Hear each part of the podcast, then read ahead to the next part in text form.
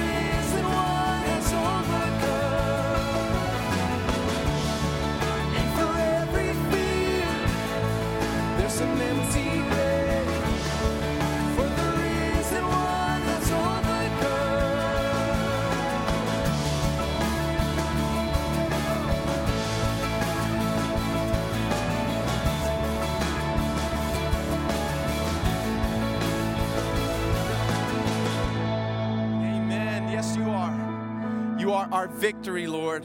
You have overcome. We are your people. We come to you today. Welcome, Wheaton Bible Church, and everyone watching today, joining us. We are glad that you're joining us to worship the Lord.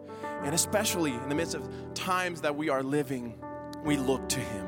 We look to Him for our hope. We look to Him for answers. We look to Him for refuge. And we trust Him because He is with us. He is close to His people. He has not abandoned us. So we cry out to Him. And what a joy that we are able to do this today. What a joy that we're able to gather, even online, to set our eyes on Jesus, to set our eyes on Him. So we declare these words together from Psalm 125, the first two verses, and do it in faith. We say, Those who trust in the Lord are like Mount Zion, which cannot be shaken, but endures forever. And as the mountains surround Jerusalem, so the Lord surrounds his people, both now and forever. We thank you, Lord, that you surround us with your love, with your power. You are with us and for us. You are good. We trust you.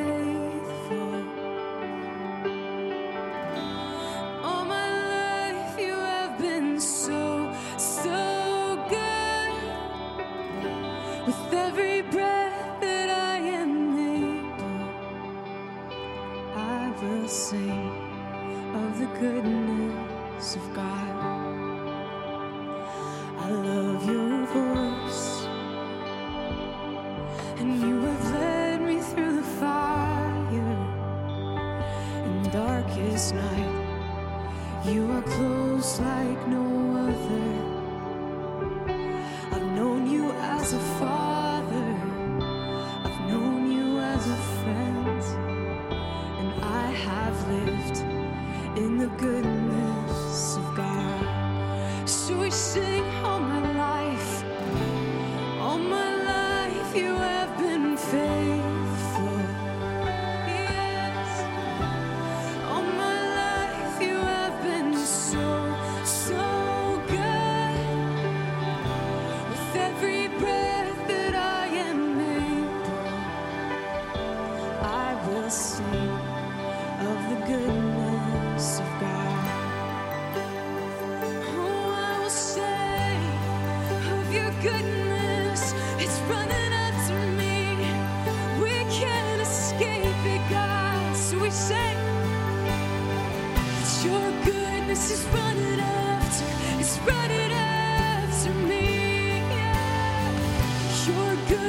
is running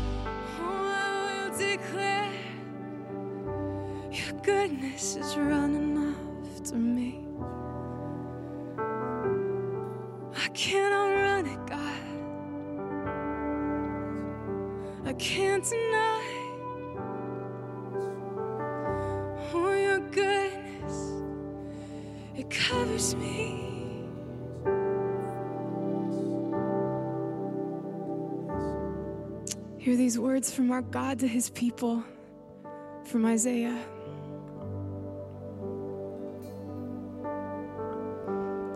He tends his flock like a shepherd. He gathers the lambs in his arms and carries them close to his heart.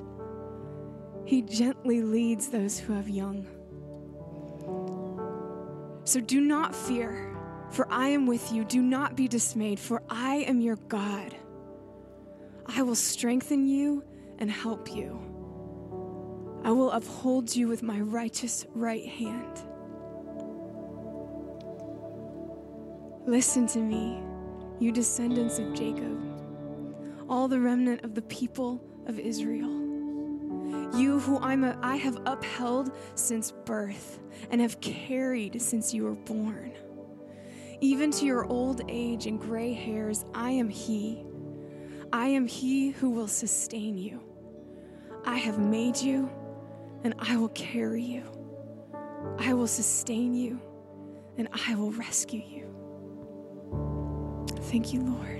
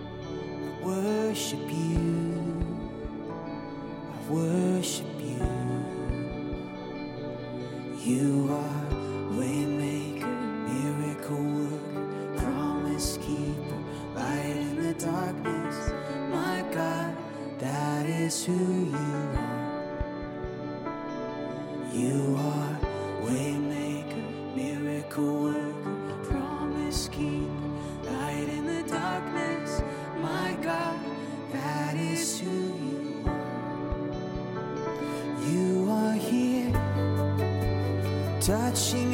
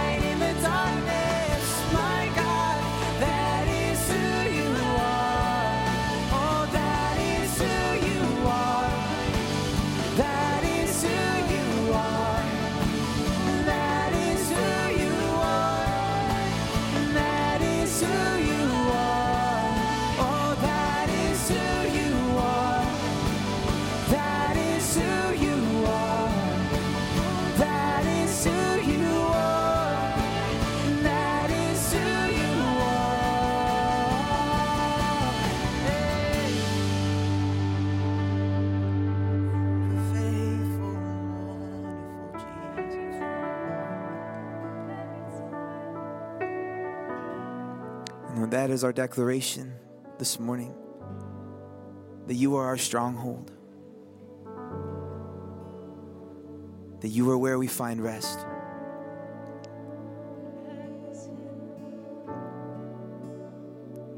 And it's in you, Father, that we find our way. So, Father, let that rest in us today and continue to do your work as you're moving, Father, in this place and in our homes this morning. To whoever is streaming, to whoever is worshiping with us this morning in churches worldwide, Father, that is our declaration. Our strength is in you, and you guide our way. Thank you, Father. Thank you for your love. Thank you for the cross this morning. We love you. We worship in your name. Amen. Hello, church. I hope you're doing great wherever you are. My name is Saul Flores, and I'm the high school program coordinator at Puente del Pueblo. And um, if you're new here, I want to tell you we're very happy that you're joining us today online.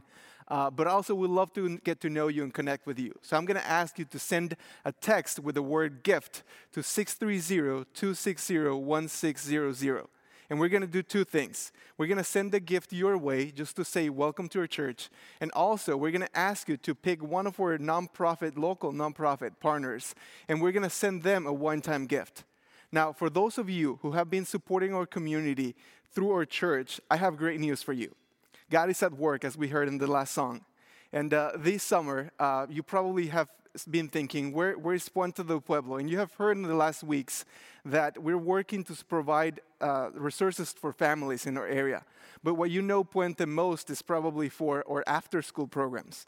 Now, while schools are closed, we had to figure out how we're going to support and, and care for these kids um, that we serve at Puente. And we got a lot of um, Zoom accounts and we connected with them and we were uh, constant uh, helping them with their academics and applying for colleges. And uh, a lot of our mentors were a lot of help uh, to support emotionally to all of our students in the midst, midst of everything that is going. Now, in the midst of everything that is going, we also had eight students graduate from co- high school and they're all on their way to college. You're gonna see their pictures here. And these are eight amazing students who have worked so hard for years. Some of them have been with us since elementary. Uh, you're gonna see right here after these uh, pictures a video of two students that have been with us since second and fourth grade. So uh, let's, let's let, let me give you some time for them to speak to you. Hi everyone, I'm Ruby Romero, and I just want to thank everyone in Puente del Pueblo for being such an amazing organization and has helped me throughout my whole life. Um, they have given me opportunities for school, taught me English, and then so much more that will definitely help me in college and in the professional world. I cannot thank them enough, and they have become like a second family to me. Um, thank you and have a great day. Stay blessed, everyone. Hi, my name is George Calderon. I've been in Puente since fifth grade, and I'm a fresh graduate from West Chicago Community High School. I will attend Aurora University in the fall while ma- majoring in nursing, and I just wanted to give a huge thanks to all the volunteers and anyone associated with Puente. Um, I don't think I'd be the person uh, I am today if, I, if it wasn't for all of you guys and gals. Uh, I also want to thank Wheaton Bible Church for all that it's done for me and giving uh, us an opportunity uh, at such an amazing program. I hope you guys are doing well, and uh, thank you. Now, thank you, church, for your generosity, especially during these times. Now, will you prayerfully consider giving to the church? There are three ways you can do it. You can text Wheaton Bible to 77977, or you can go online to wheatonbible.org slash give uh, and, and make your donation there. Or also, you can mail us a check. I'm going to ask Pastor Rob to come up and pray for the offerings we're about to receive. Thank you, Saul. And would you bow with me and let's pray together? Father, we marvel at the grace you have shown us in your Son, Jesus Christ. To think uh, that at the center of the universe is a God who is unfailing in his love, whose unfailing love is priceless, as the psalmist tells us.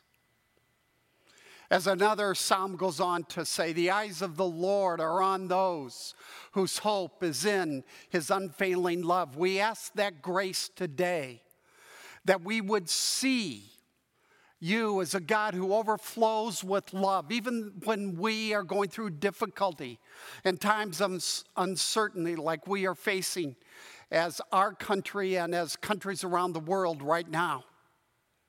Thank you for the promise of your word that your love is constant, it is unending. It is not contingent upon who we are or what we do, but it has come to us because of what Jesus Christ has done for us on the cross in dying in our place for our sins, in you raising him from the dead, in Jesus now being at your right hand.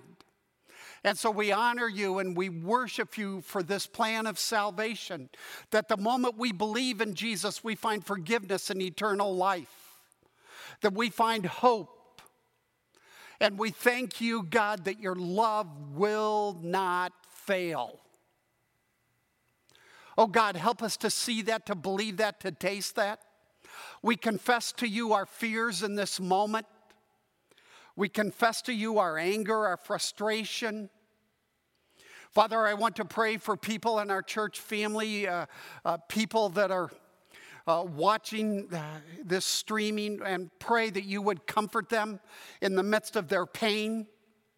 Some have experienced job losses, others are facing health issues.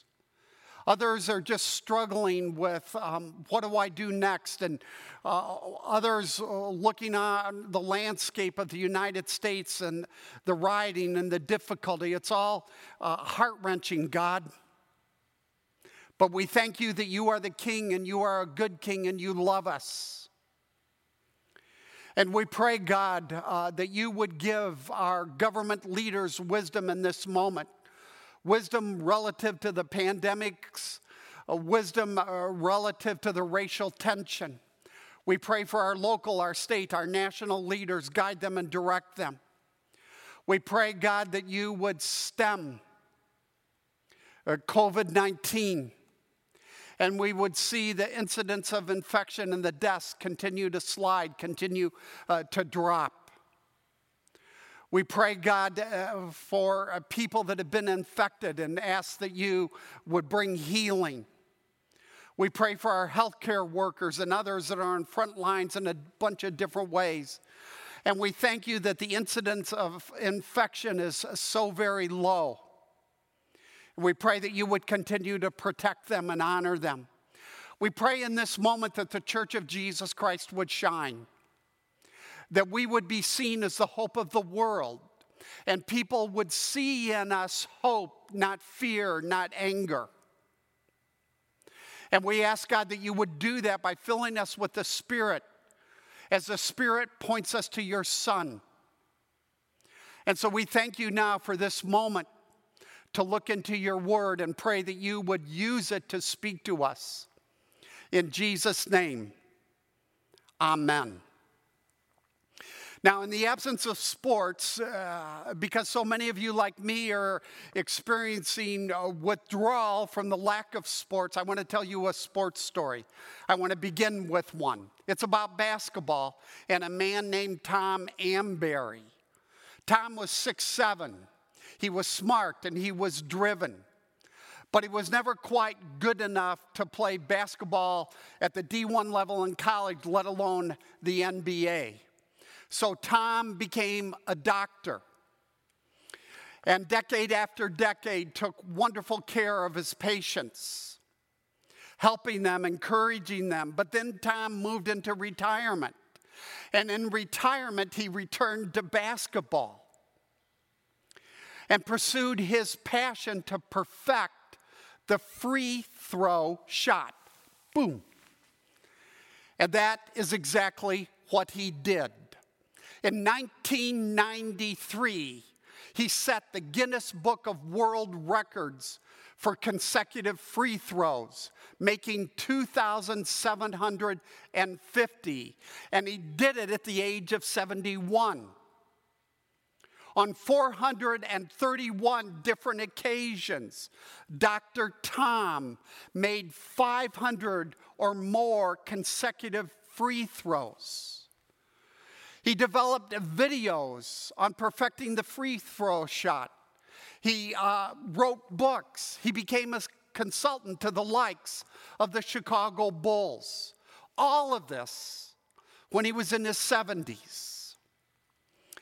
Now, today we are uh, back in our series on wisdom from the Old Testament book of Proverbs. And in light of all that we have going on in our culture and cultures, I can't think of a better subject to be thinking about. After all, wisdom in the book of Proverbs is about how to live life with competence, how to do what's best how to handle your circumstances in good times and difficult times, whatever your circumstances are.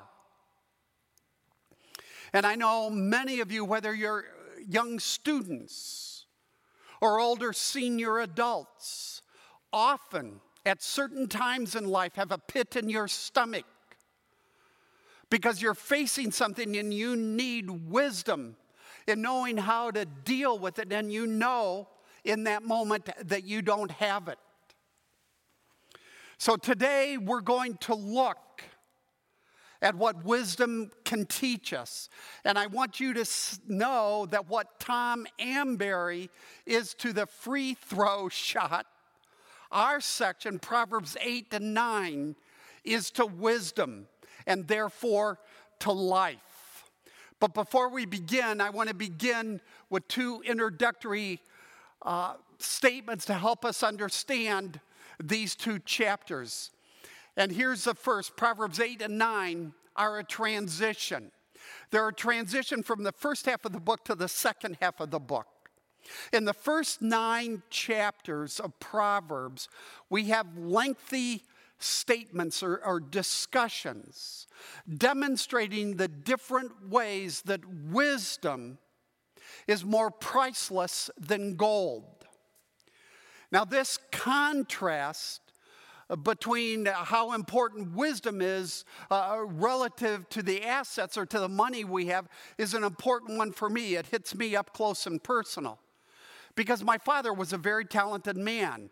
He came from a, a family that had um, reasonable wealth. But he drank himself to death in his late 30s because he had zero wisdom. Nothing is more important for you and me. Good times and difficult times, confusing times like this time, than acquiring wisdom. And that's true whether you're short on money or you have tons of money. And that's what we find here in these chapters, in the first nine chapters. Beginning in chapter 10, where we will go beginning next week and beyond, we come to the short wisdom statements that make Proverbs famous. Statements like a gentle answer turns away wrath, but a harsh word stirs up anger. And what chapters 8 and 9 do for us is they come at the end and they form a, a, hinge, if you will, to the rest of the book. They lay a spiritual foundation.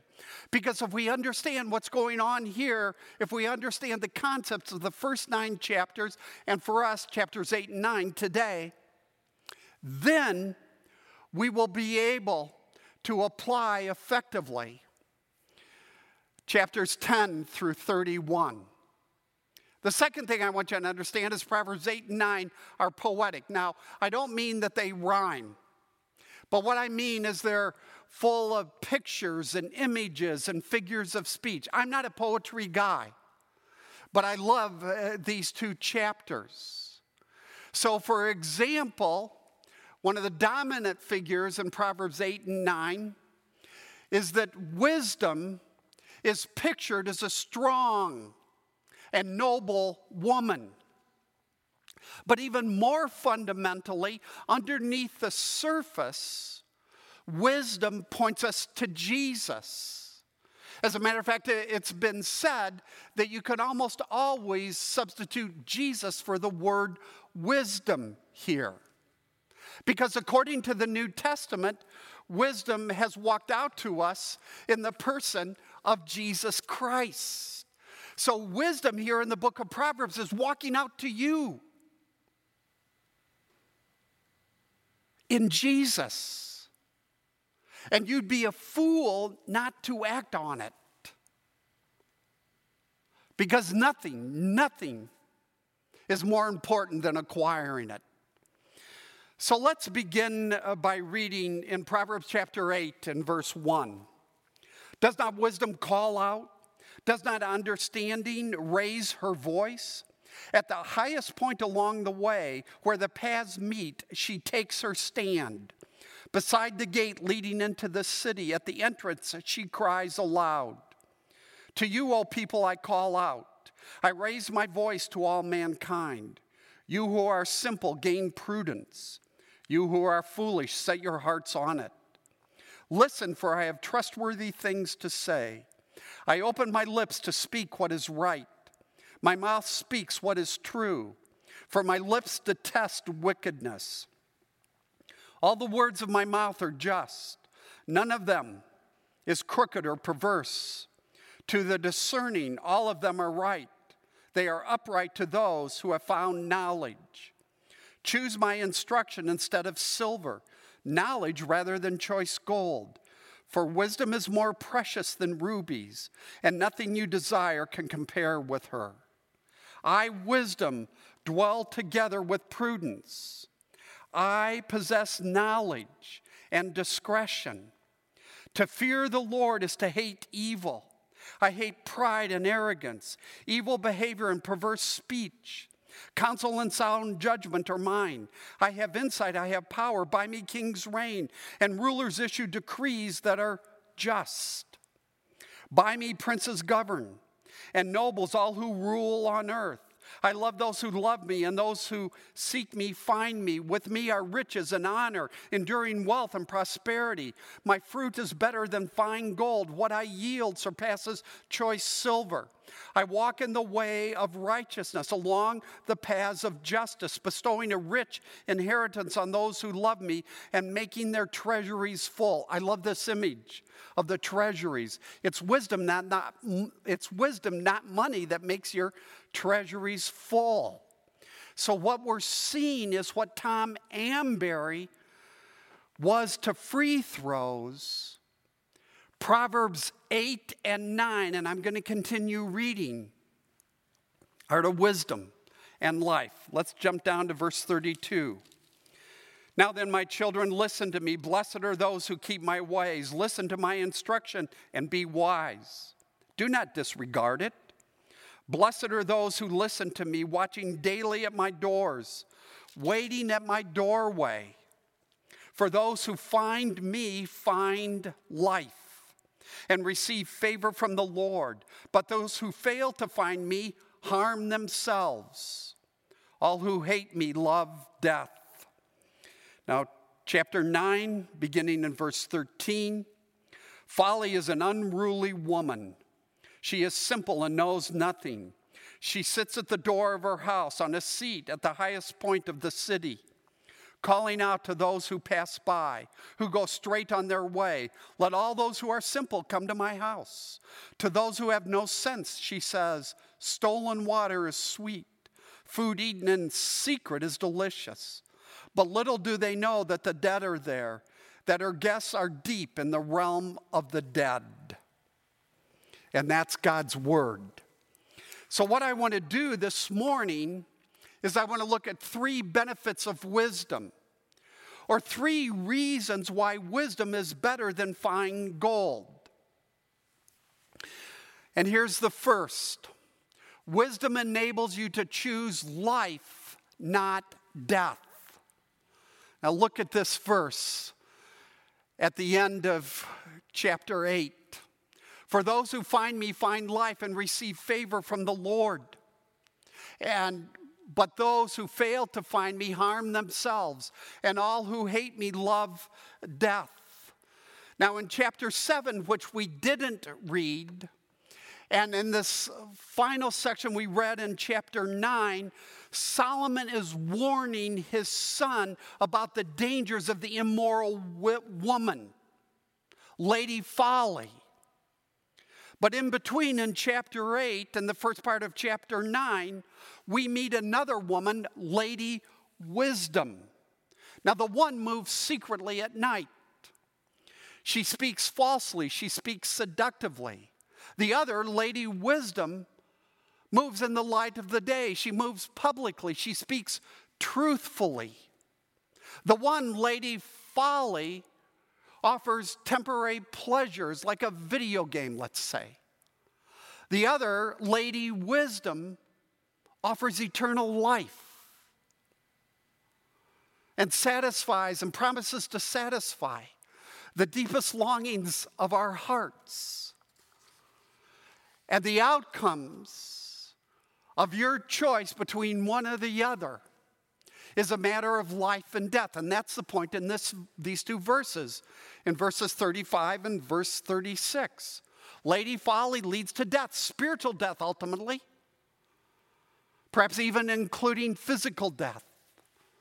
But Lady Wisdom, we're told in verse 35, leads to life, abundant life.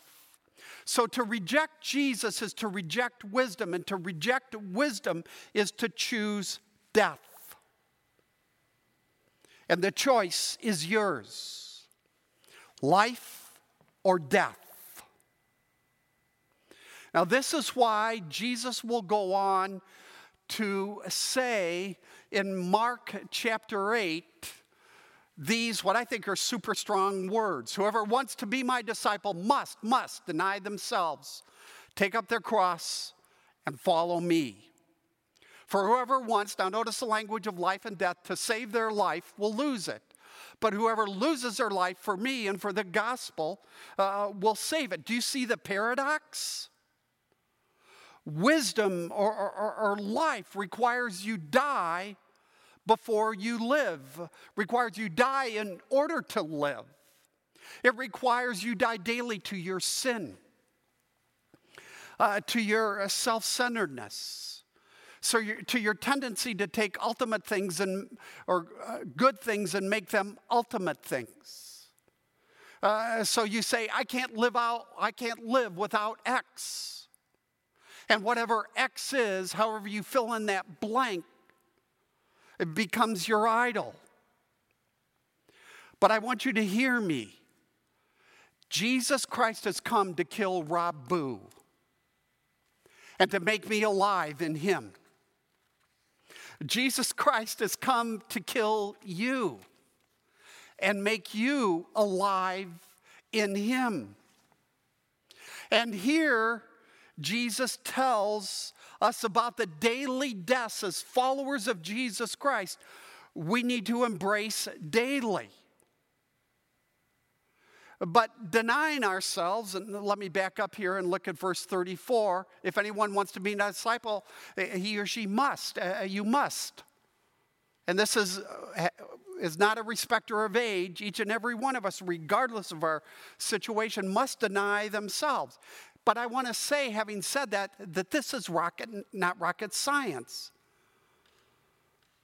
Uh, Self denial is what makes mothers great mothers, fathers great fathers, employees great employees. Self denial is what makes athletes and musicians great athletes and, and, and musicians. And here Jesus is declaring you can't be a disciple without continually, repeatedly uh, denying yourself, saying no to your, let's say, anger or your uh, bitterness lack of forgiveness or, or, or your pride. You see, it's Mark chapter 8 that tells us how, in this life, as followers of Christ, we can move down the path of life, the path of wisdom. so that's the first benefit. Let's go on to the second. Wisdom enables you to live justly, not unjustly. Chapter 8 My mouth speaks what is true, for my lips detest wickedness. All the words of my mouth are just. None of them, none of them is crooked or perverse. In other words, Jesus is saying his words are true and just. And according uh, to the next verse, verse 9, uh, they are right. In other words, Jesus is telling us that we live in a world full of moral absolutes. That there is absolute right, there is absolute wrong. And right and wrong exist because God exists. But I don't want you to uh, uh miss uh, the larger reality here, the larger uh, truth here, because here, Jesus is not calling you and me to merely live moral, upright lives, as important as that is. He is also calling us to live lives of compassion, where we treat people equitably, uh, uh, uh where we stand with the vulnerable and, and those in need, where we have a, a social, a community conscience. And you may think, now where am I getting this? Well, look how the word is used in verse 15. By me, kings reign, and ruler, rulers issue decrees that are just. A good king is one whose people prosper. They prosper because his decrees are just. They're morally right and they're compassionate. A good Christian is the one whose people prosper. And by that I mean uh, uh, your, your friends, your coworkers, uh, your, your family. That you are living life justly, you are living life uh, beautifully. By me, kings reign and rulers issue decrees that are just. Now, think about this in light of the parable of the Good Samaritan. So in the good in the story, the good Samaritan finds a man beaten, what dying in the road, and the Jewish leadership passes uh, the man that's almost uh, dying or is dying uh, by. But the Samaritan stops, uh, takes care of the man, begins a process of healing, gets him uh, help, even though this man was ethnically his enemy.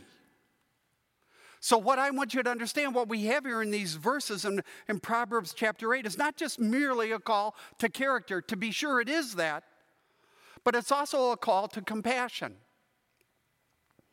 Some years ago, two of us were on the phone with Pastor Tony Evans. And I know, never, will never forget Tony Evans uh, saying to us, you know, the gospel is not a social gospel, but the gospel has social implications community implications, just like it has family implications, singleness implications, work implications. Now, let me uh, apply this uh, to what's happening around us today. And to do that, let's go to the end of the book of Proverbs and a couple verses in Proverbs chapter 31. Speak up for those who cannot speak for themselves, for the rights of all who are destitute. Speak up and judge fairly. Defend the rights of the poor and the needy. Now, what I want you to understand is that these aren't options, these two verses are commands. They're responsibilities each of us as followers of Jesus Christ need to step up to. As a matter of fact, when the chapter moves on and we have this wonderful description of the character of a godly woman, we see this as one of her main attributes. So look at verse 20. She opens her arms to the poor and extends her hands uh, to the needy. Now, all of this builds on the biblical teaching from the very beginning of the Bible that all humans are made in the image of God. That all humans, men or women, are equally valued, have equal worth and dignity, and uh, therefore are to be protected and honored and uh, esteemed. So, as C.S. Lewis said in his famous essay, The Weight of Glory, there are no mere mortals. Now, this means several things for me. First of all, it means that to be a Christian is to stand against abortion and to stand for pro life issues, solutions, and agencies. I happen to believe that abortion is the biggest social injustice of our modern era because it involves murder the murder of the unborn. And having said that, let me just add yes, there is forgiveness in Jesus Christ. There is forgiveness for all sins, past, present, and future. But abortion on demand is our society's greatest social moral evil. But let me go on because this means more to me. It means that while I affirm strong borders for our country, I uh, stand for welcoming and standing with and extending compassion to the refugees and the immigrants uh, uh, uh among us. Uh, this is a significant part of, of our work uh, as a mission organization where I chair the board, Greater Europe Mission, this wonderful mission organization, in light of what's going on. Uh, socio and politically and in Europe and greater Europe. It's what our own young missionaries, uh, Josh and Melanie Zimmerman, have given themselves to on uh, the island of Lesbos in, in, in Greece. This is at the heart of what we are doing in West Chicago with our Puente ministry that Saul just illustrated so uh, wonderfully a few minutes ago. It's why, as you will hear at the end, we will be uh, relaunching our children's summer camp on a modified basis this summer, where we provide uh, Monday through Friday, all day summer camp for, for children who uh, desperately want it. And we are so thankful to do these things. This is what it means, I think, to be a man of God, to be a pastor. It's what it means to live justly. It's Proverbs 8, it's Proverbs 31.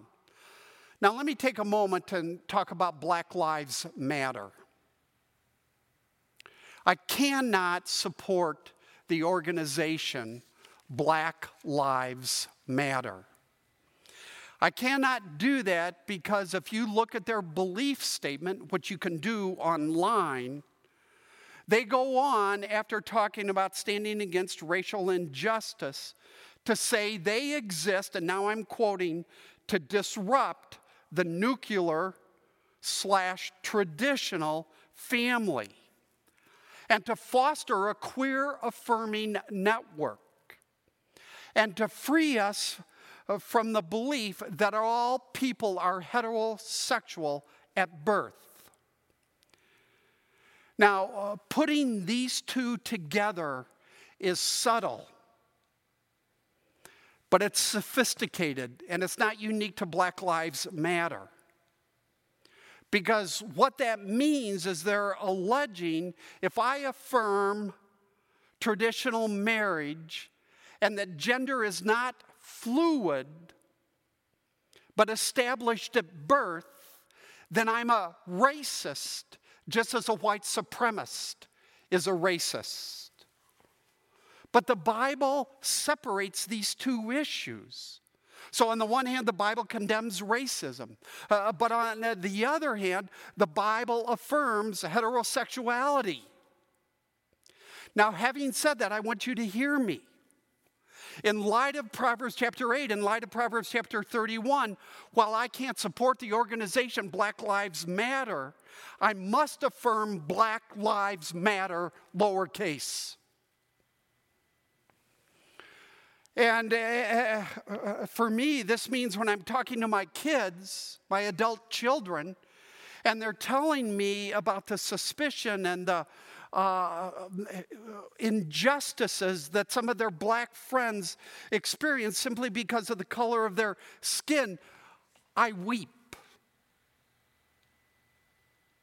And I ask myself, what does chapter 31, verses 8 and 9 mean for me? What is this woman of noble character modeling that I, I need to model? What do I need to take in and, and apply to my life? This week, I've been a- interacting with a wonderful uh, black man in our church, and near the end of the week, actually on Friday, he sent me an email, and, and just one sentence from his email. The phrase Black Lives Matter is not meant to suggest that Black Lives matter more, but affirms that they matter as much as other lives. I love that. You know, one of the central points back to the parable of the Good Samaritan is that Samaritan lives matter. Paul's main point in Ephesians chapter 2 and chapter 3 is that when it comes to the church, Gentiles matter, not just Jews.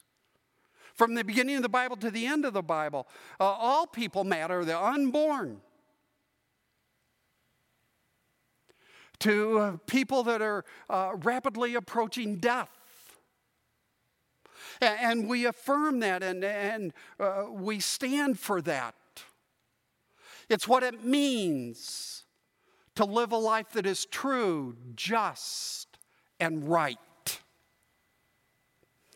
Now let's go on to the third benefit. Wisdom enables you to hate evil, not people. Look at this verse from Proverbs chapter 8. To fear the Lord is to hate evil. I hate pride and arrogance, our Lord is saying, evil behavior and perverse speech. I went to the third largest high school in the state of Indiana. And my senior year in high school, and this is back when the earth was just forming, it was a long time ago, racial riots were uh, rampant in different parts of the United States. And it was especially bad in our town of Elkhart, Indiana, northern Indiana, a town of about 40,000. Uh, things were hot my senior year. So I attended this massive high school, and things got so difficult in our community, in our high school, that policemen were stationed in the hallways at every corner in our school for months. On some days, it felt like you were going to school in a prison. And I remember marching with my pastor to affirm racial equality, to stand against discrimination. And I wasn't even a Christian, it was intuitive to me. Now, fast forward to 1995, my first year here as the pastor of Wheaton Bible Church. And Wheaton in 1995, and this is the spring of 95, was in turmoil because the Ku Klux Klan was planning a rally in Wheaton.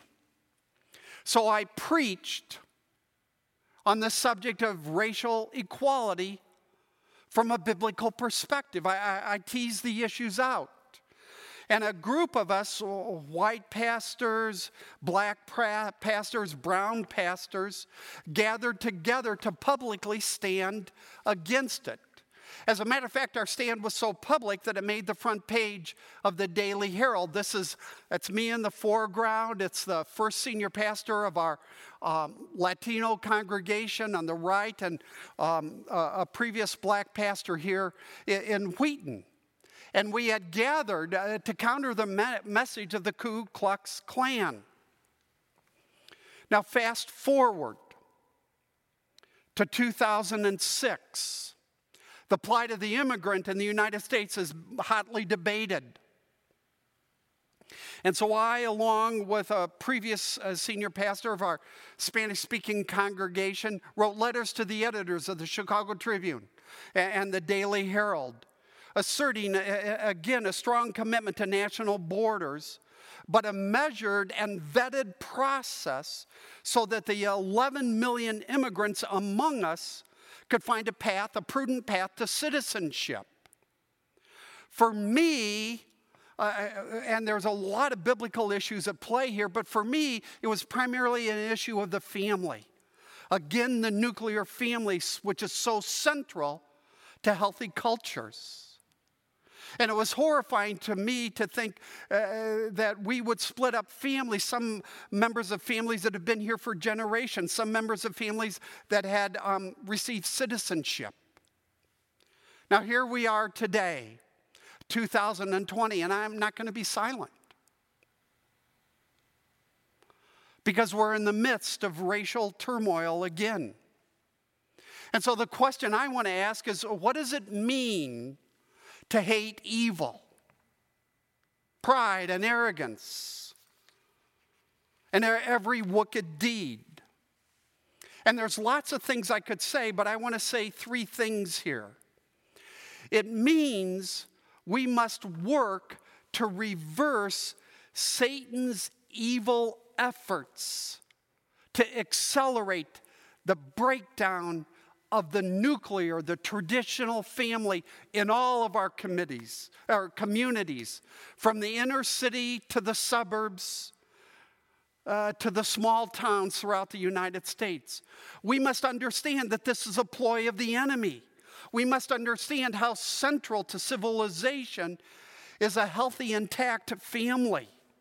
Second, it means that we must, as Christians, stand against all forms uh, of racism because we know it's not a black, a brown, a white, or a political issue, it's a biblical issue. And then, third, because we love God with all our heart, all our soul, all our mind, and all our strength, right? We love our neighbor as ourself. And it's not one or the other. It's not we're so focused on God that we ignore our neighbor.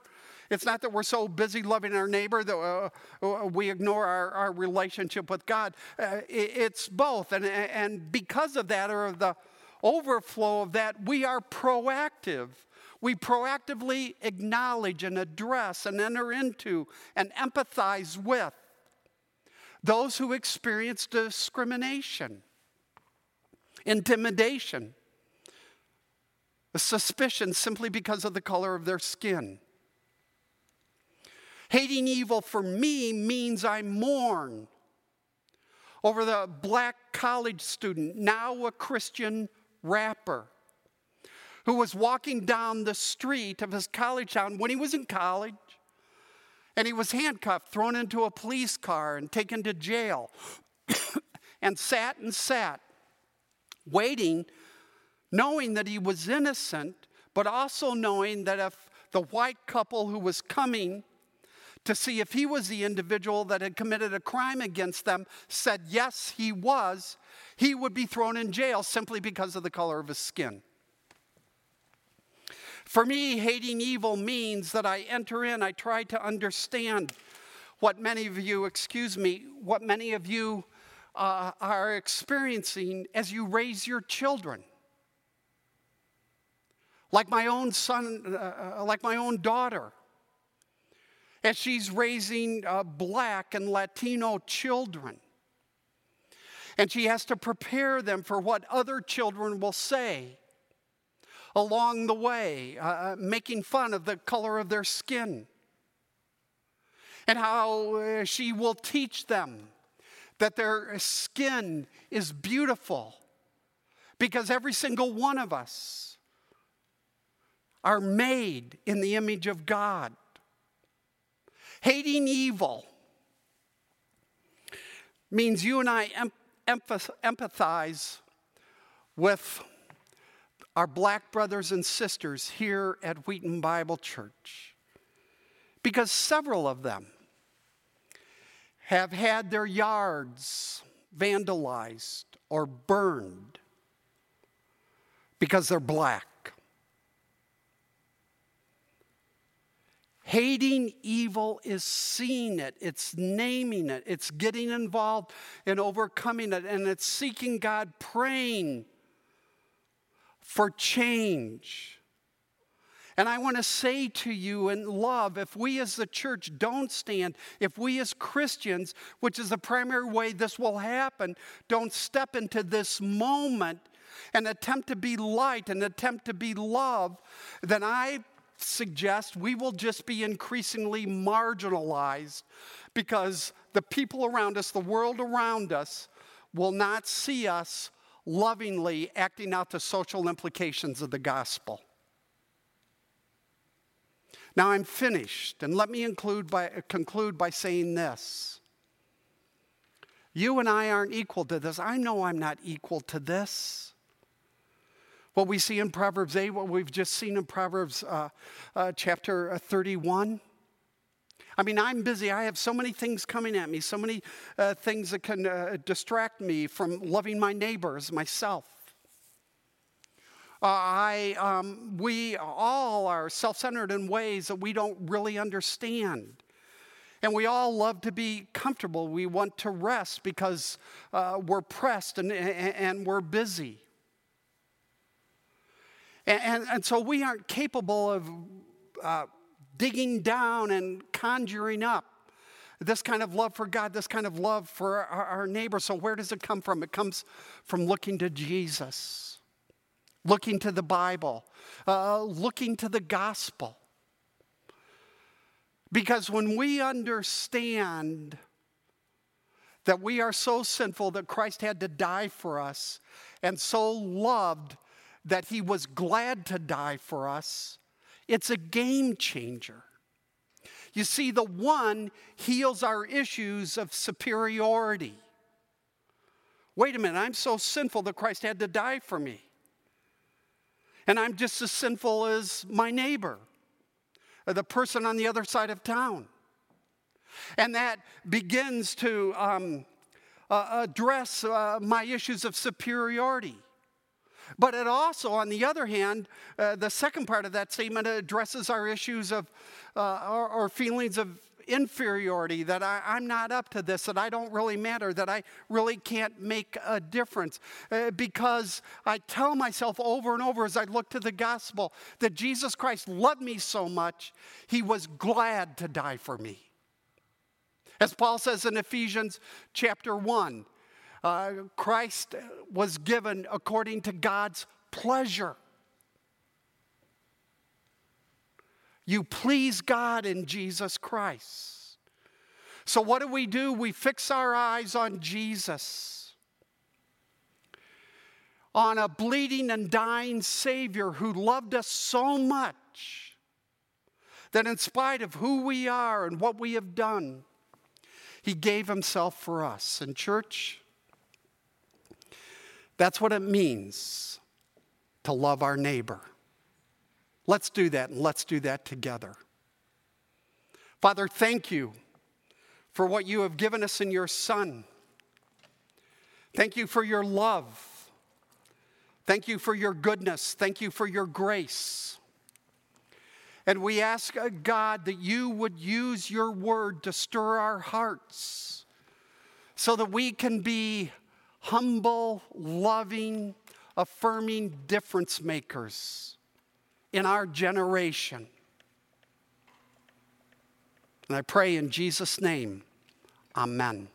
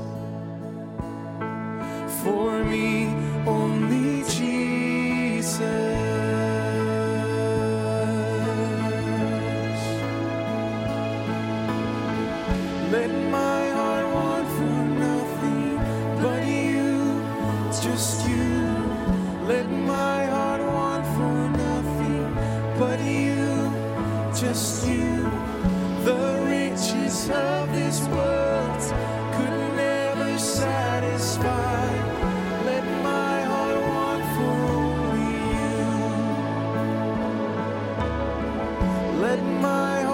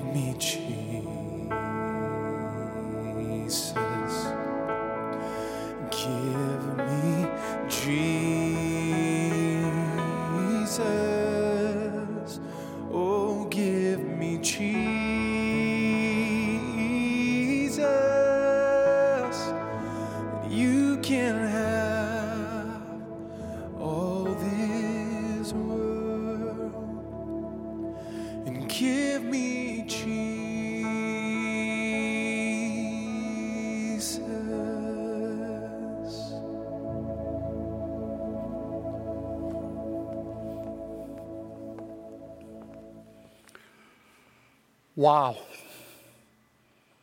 May that be your passion. May God give you a love for Jesus that is greater than any other love in your life. Church, let's not retreat individually.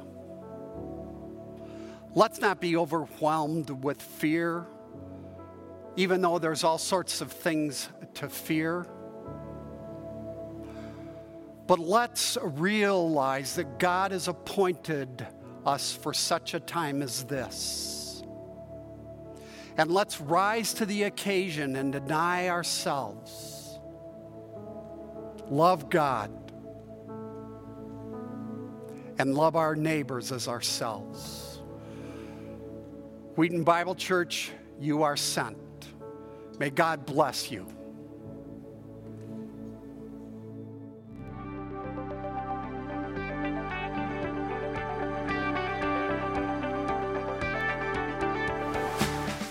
Thank you for worshiping with us today. I'm Carol, and I serve at our Tri Village Church, the Streamwood campus. Kids and families, over the next three weeks, we have a special opportunity for you to be the church in your neighborhood.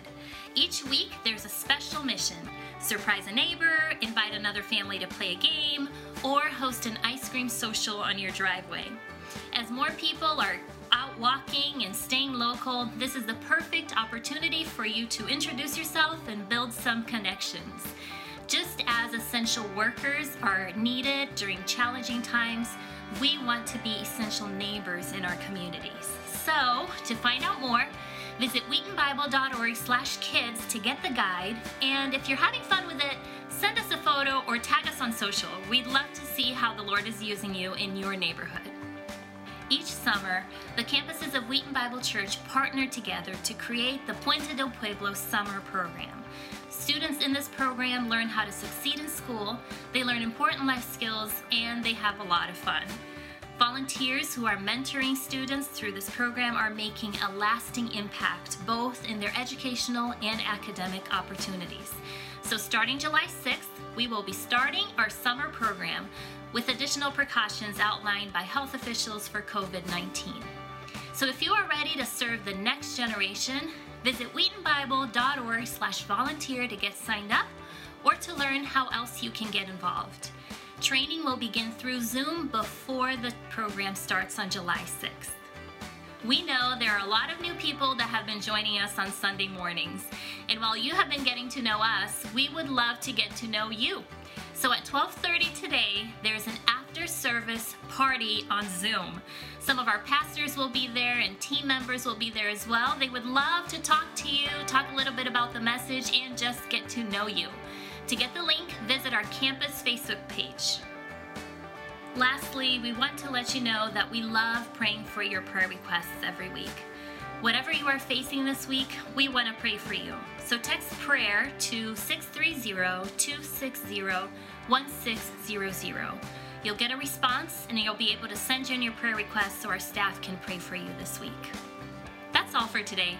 Thanks for spending part of your weekend with us. We hope you have an amazing week.